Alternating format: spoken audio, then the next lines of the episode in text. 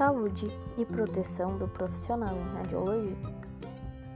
De acordo com a Organização Pan-Americana de Saúde, os riscos ocupacionais são classificados em sete: químicos, biológicos, ergonômicos, psicossociais, mecânicos, de acidentes e físicos.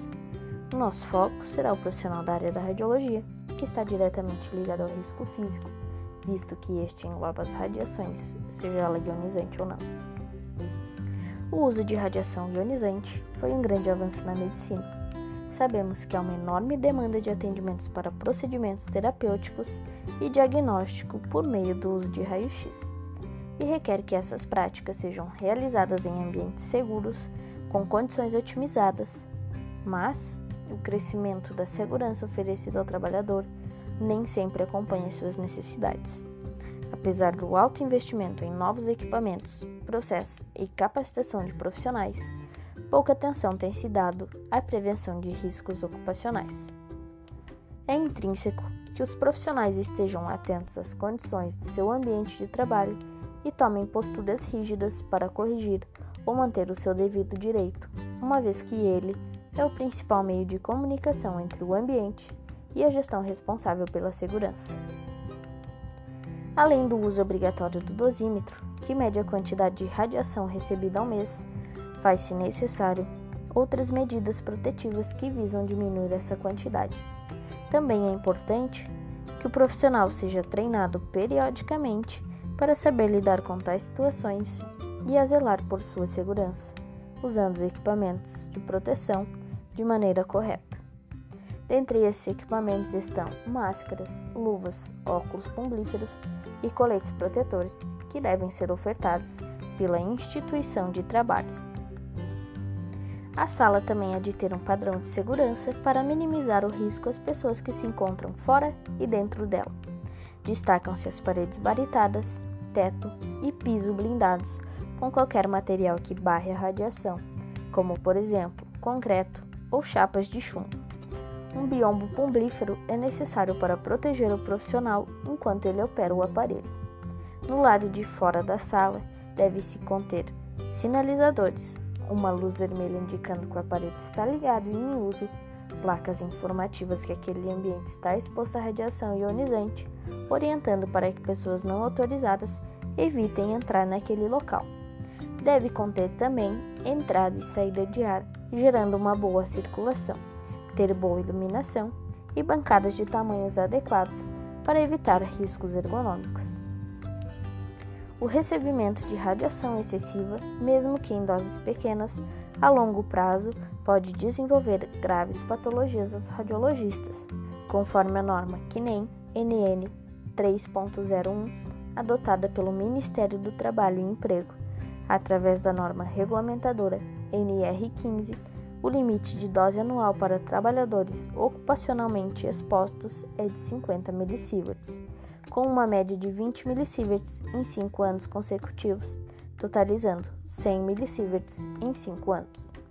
Pela normatização da C N E M, Comissão Nacional de Energia Nuclear, também é admitida pelo Ministério do Trabalho e Emprego qualquer dose mensal igual ou maior do que um millisievert deve ser investigada.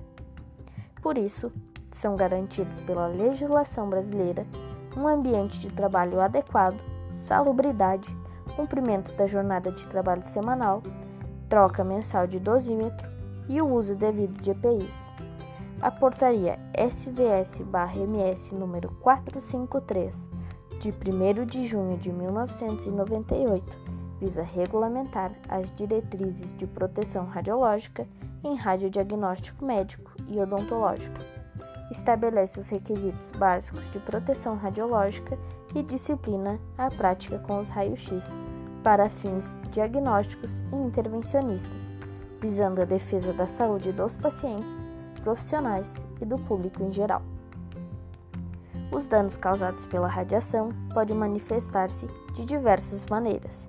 Eles são determinísticos, quando a gravidade do dano aumenta com a dose de radiação recebida, estocásticos, que é o efeito probabilístico causado com baixas doses e gera mutações gênicas e cromossômicas, hereditários, quando há dano nos órgãos reprodutores e afeta as futuras gerações, ou somáticos, que podem ser de curto prazo, onde os efeitos são observados dentro de pouco tempo, ou tardios, quando são observados depois de anos. Na lista de doenças relacionadas ao trabalho do Ministério da Saúde, referente à exposição às radiações ionizantes, estão presentes neoplasias, leucemias, conjuntivite, catarata, pneumonite por radiação, entre outros. Para monitorar e controlar esses riscos, é essencial a realização de exames periódicos que devem ser ofertados pela empresa.